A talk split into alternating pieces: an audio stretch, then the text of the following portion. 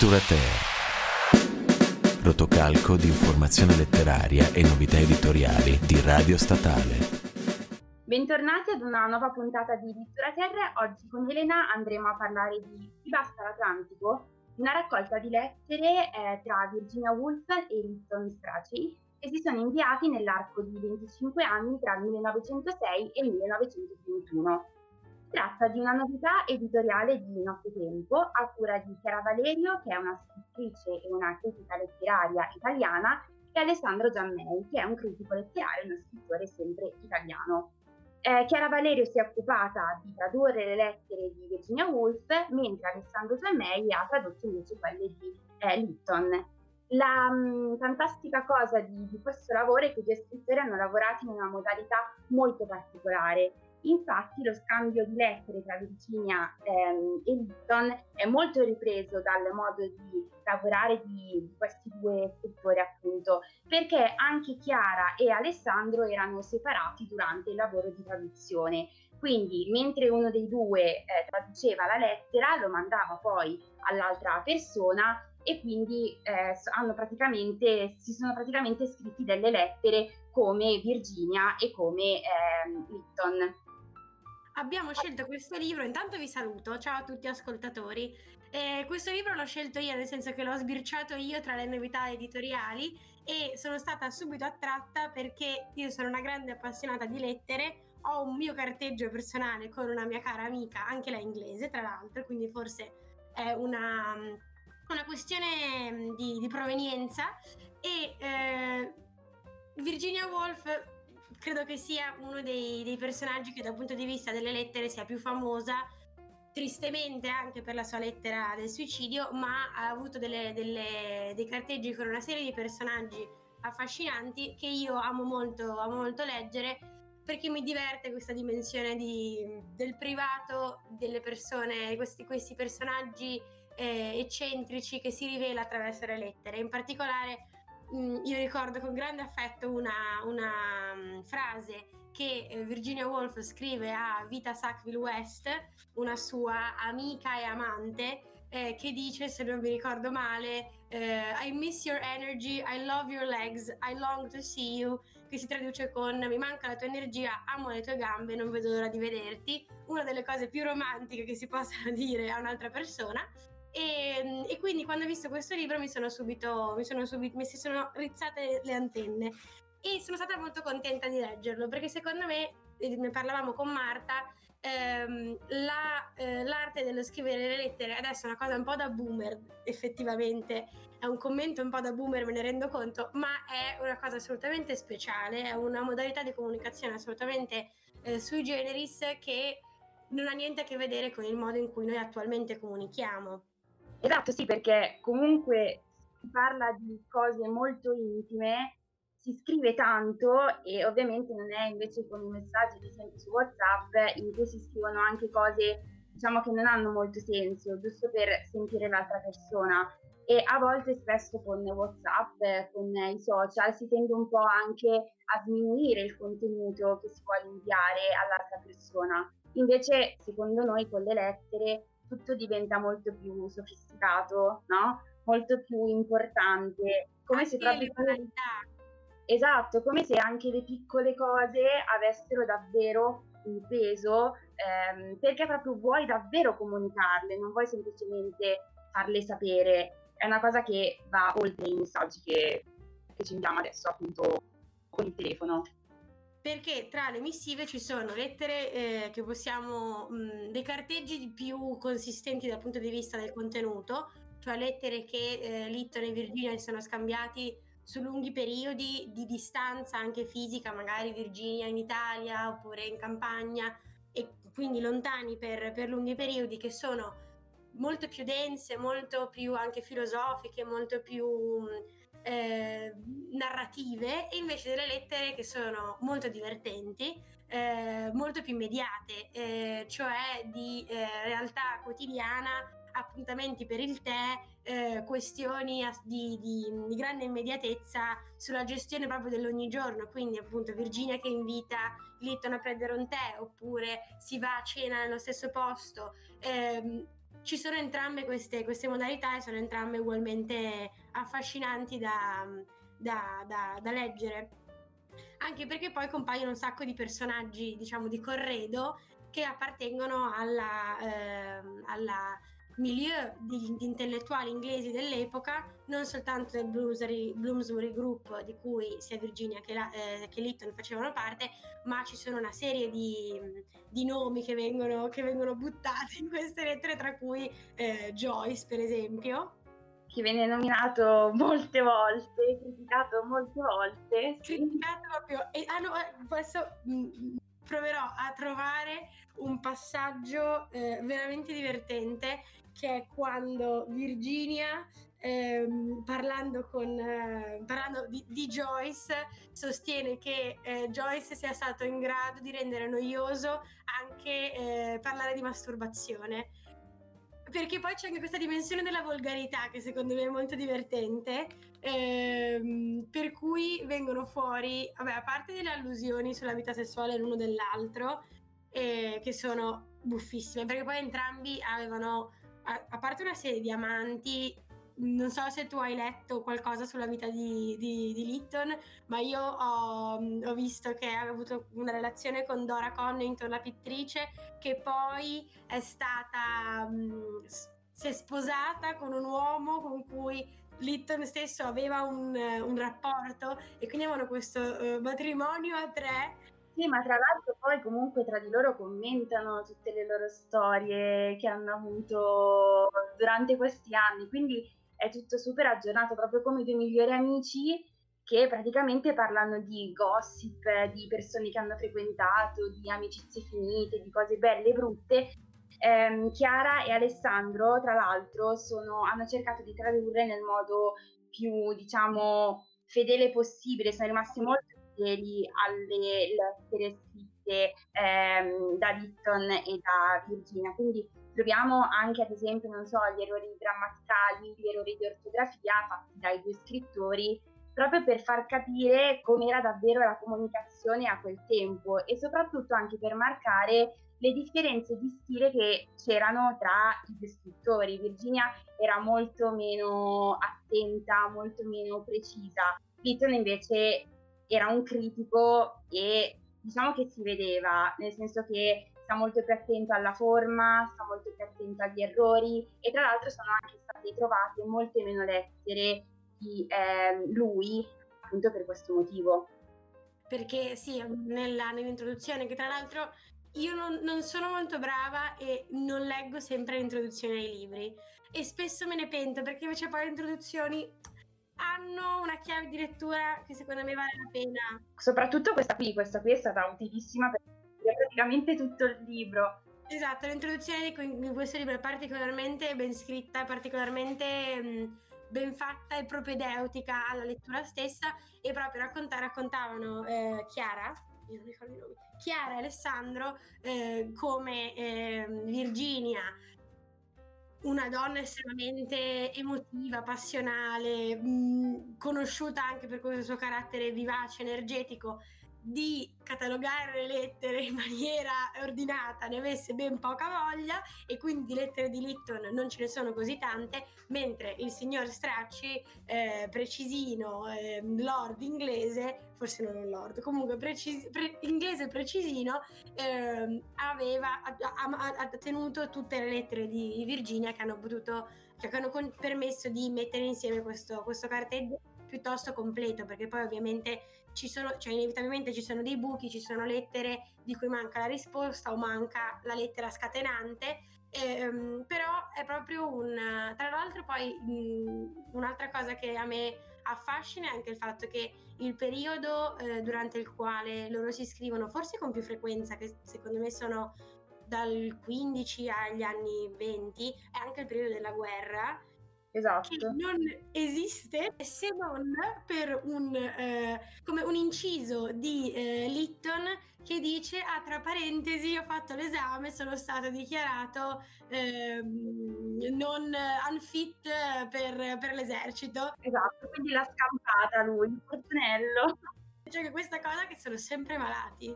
Sì, sono sempre malati, ma che ci avete? Allora, o sono tutti e due ipocondriaci perché escono malattie di ogni tipo, mal di tipo, febbre, eh, di tutto. Raffreddore, a un certo punto dice benvenuto il torcicollo mentre ero sulle alture.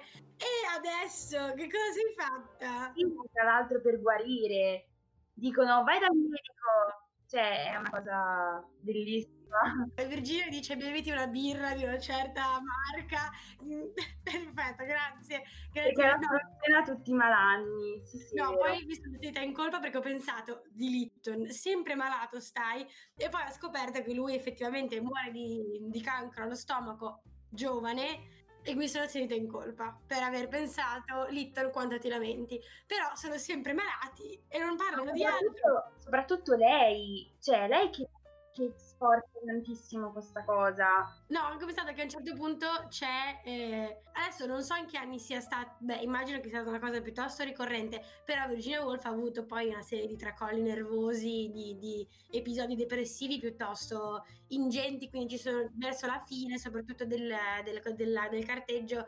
Eh, Litton a un certo punto dice ci sono notizie, le, le, tue notizie ultimamente sono che non stai tanto in bolla ed è abbastanza, secondo me, un po' sottinteso il fatto che Virginia stia male più di capoccia che peraltro. Esatto, questo emerge molto, sì, ma infatti si danno anche tanto sostegno su queste cose, sono molto aperti come, come amici in questo senso. Sì, sì, sì, ed è evidente come la lettera sia proprio un, um, un immediato sollievo, si, si pregano di, di, rispondere alla lettera, di scrivere di più, eh, si redarguiscono vicendevolmente quando uno ha risposto troppo tardi oppure tra, tanto che non scrive. È evidente che, ehm, che ci sia proprio questo legame fortissimo e tra l'altro c'è forse un pezzo che mi sono segnata mm-hmm. in cui ehm, Virg- verso la fine che Virginia non sta tanto bene e dice, ehm, vabbè, a parte che fa questo, questo racconto meraviglioso, dice, eh, quando ero al mio peggio, perché stava male, Leonard mi ha fatto mangiare un'intera anatra fredda e per la prima e unica volta nella mia vita mi sono sentita male, che credo che voglia dire che abbia vomitato.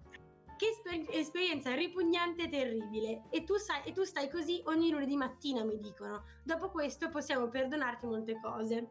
E poi fa, fa, molto ridere perché poi lui anche richiede, chiede delucidazioni su questa, su questa mm, anatra fredda che Leonard, il marito di Virginia, per qualche motivo ha voluto forzare su sua moglie. E poi Virginia gli scrive: Trovami una casa dove nessuno possa venire mai. Mi piace parlare con te, ma con nessun altro in tutto il mondo. E poi con la sua grande ironia dice: La tua decrepita e dissoluta strega di casa, vi puntato. E, e ci sono una serie di, questi, di queste chiuse molto, molto sentimentali, ma anche contemporaneamente ehm, abbiamo detto, ci aspettavamo entrambe forse una lettura ancora più sentimentale di quanto non lo sia stata. Esatto, sì, io mi aspettavo proprio delle lettere, non dico d'amore, però lettere in cui i sentimenti venivano fuori molto.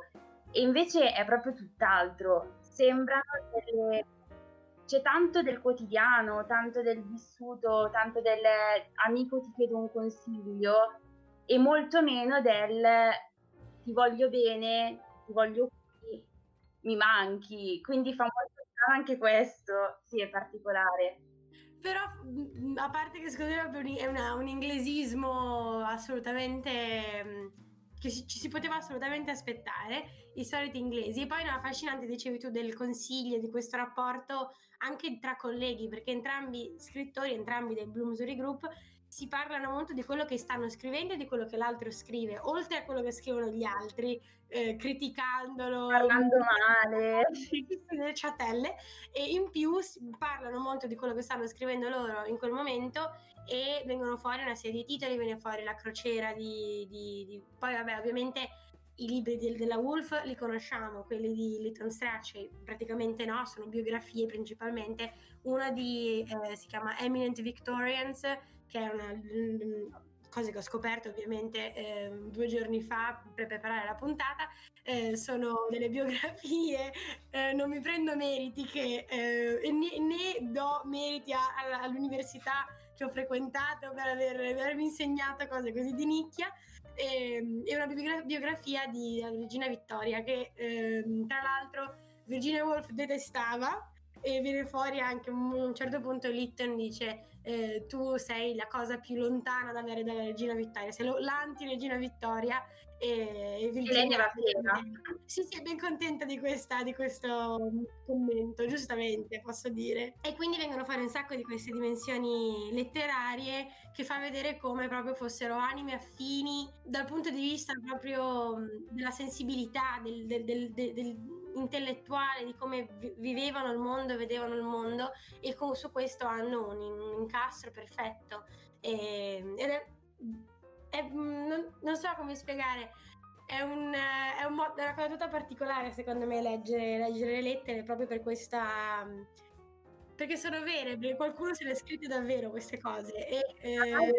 Se le mandano anche quando sono nella stessa città. Quindi è proprio un'abitudine che loro hanno e che non vogliono togliersi, perché comunque le utilizzano proprio come un mezzo di sfogo e sanno che l'altra persona poi risponde. Quindi aspettano sempre o comunque chiedono anche nella lettera che mandano una risposta perché la pretendono giustamente. Certo, certo.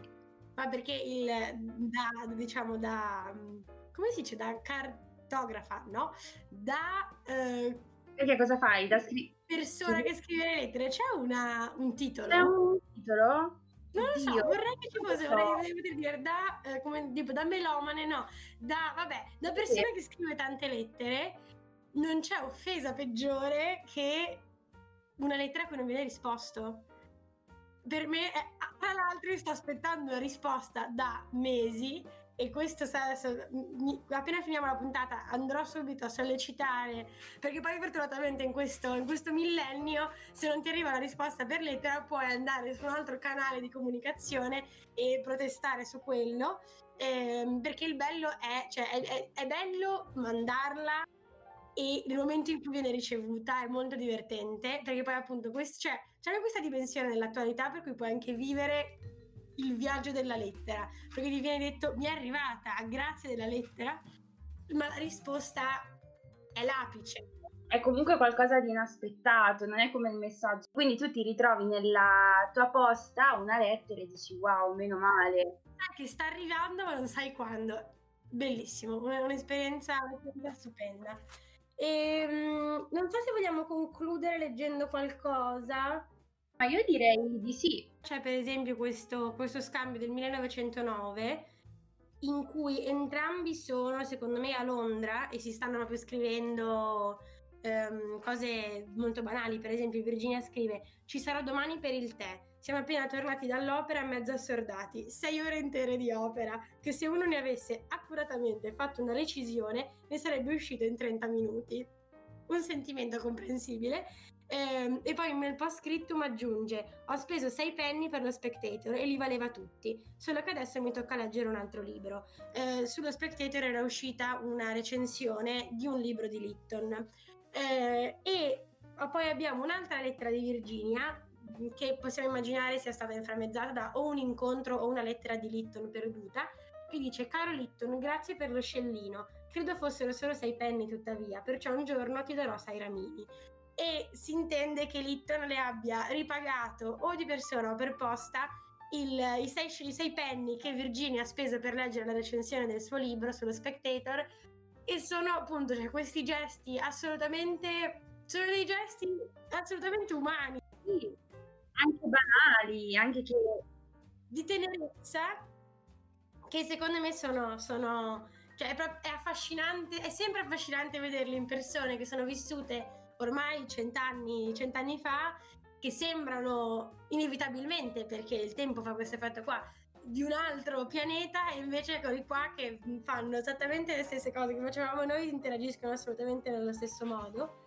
E poi c'è anche un'altra parte ehm, che dice un'altra tenere, perché poi io mi commuovo, sono, sono, molto, sono molto sentimentale in queste cose.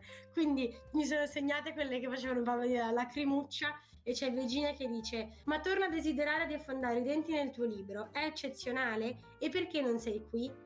e ora devo dare un ultimo sguardo alla campagna che mi scioglierà in lacrime. E poi, in chiusa, porta i miei saluti affettuosi a tua madre, la tua Virginia Woolf. La quotidianità, l'ogni giorno, quegli speciali rapporti con le persone a cui vogliamo bene. Mi basta poco per commuovermi. No, beh, ma giustamente, cioè, è un libro che comunque anche perché fa pensare anche alla crescita di un rapporto d'amicizia a quel tempo, no? E anche comunque nel pezzo che hai letto prima, in cui lei appunto ha pagato questi sei penny e poi lui ricambia, ti immagini proprio la scena. Sì, sì. E, è particolare. Bene, eh, direi che possiamo chiudere qui, abbiamo detto quello che dovevamo dire.